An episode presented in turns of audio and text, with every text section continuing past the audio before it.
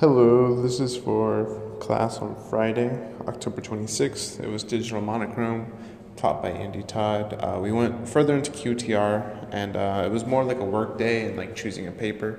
So once we went reviewed how to do QTR, I was just looking at different paper swatches to choose a paper that I want to use for the final.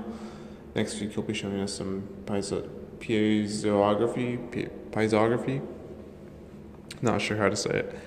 But um, today was just reviewing how to make custom curves in QTR. It's a long process.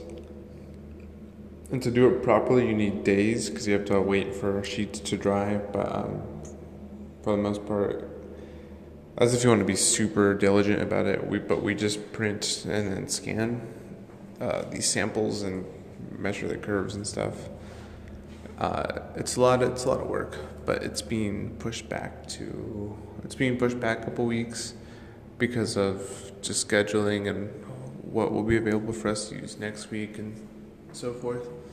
Um, after that, I had to go to work real quick to upload a couple photos, photos from my gallery show,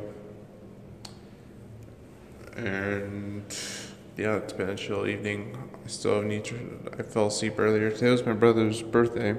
He turns 20. I forgot to text him, but I, I will when I go back inside. Um, yeah. It's just been a slow Friday. I got up earlier this morning, which is good. Got to class early. And yeah. Tomorrow, I'm not exactly sure what I'm doing, but I do plan on getting up early to work on things and then take pictures. And I have the show, Pratt radio show at 7. I think seeing a friend afterwards. But yeah, I'll call it there. Have a good night.